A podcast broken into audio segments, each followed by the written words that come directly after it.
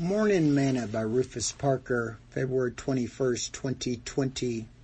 Heart difficulties.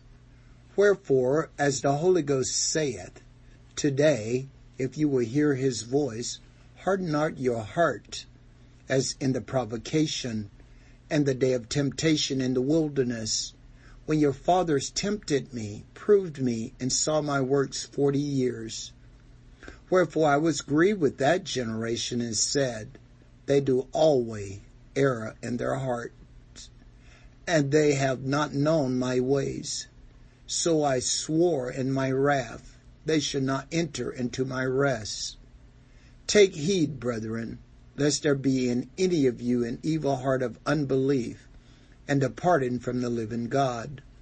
But exalt one another daily while it is called today, lest any of you be heartened through the deceitfulness of sin.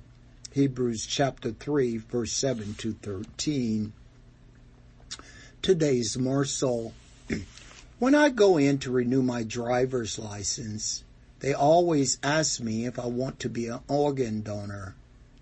I always ask myself, if someone got my heart, would it cause them to be more like Jesus? If they got my eyes, would they be able to see the things that I see in scripture? In today's medical realm, they can do all kinds of transplants. And one of the major ones is that of the heart. But it is a very difficult procedure because it is the center of life. A person must die in order to get a new heart. But when scripture speaks of the heart, it is referring to the mind, the center of intellect and reasoning. Why are there so many people who are having heart difficulties? Why are so many troubled in their mind?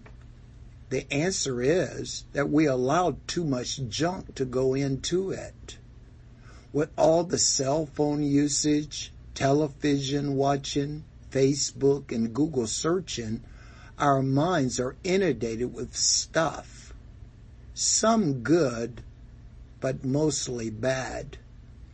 And most people do not have the spirit to filter what they allow in. The writer of Hebrews tells us to be alert that we do not get an evil heart. If we allow our hearts to become evil, then we can sure be sure that we will have heart difficulties and sooner or later we will need a transplant. The only heart doctor you will find that can do this transplant will be Jesus. Sing this song today. Create in me a clean heart, O God, and renew a right spirit within me.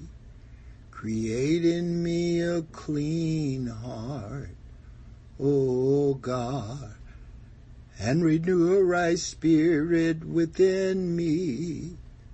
Cast me not away from thy presence, O Lord. Take not thy Holy Spirit from me. Restore unto me the joy of thy salvation and renew a right spirit within me. Thought for today, keep an eye on your heart.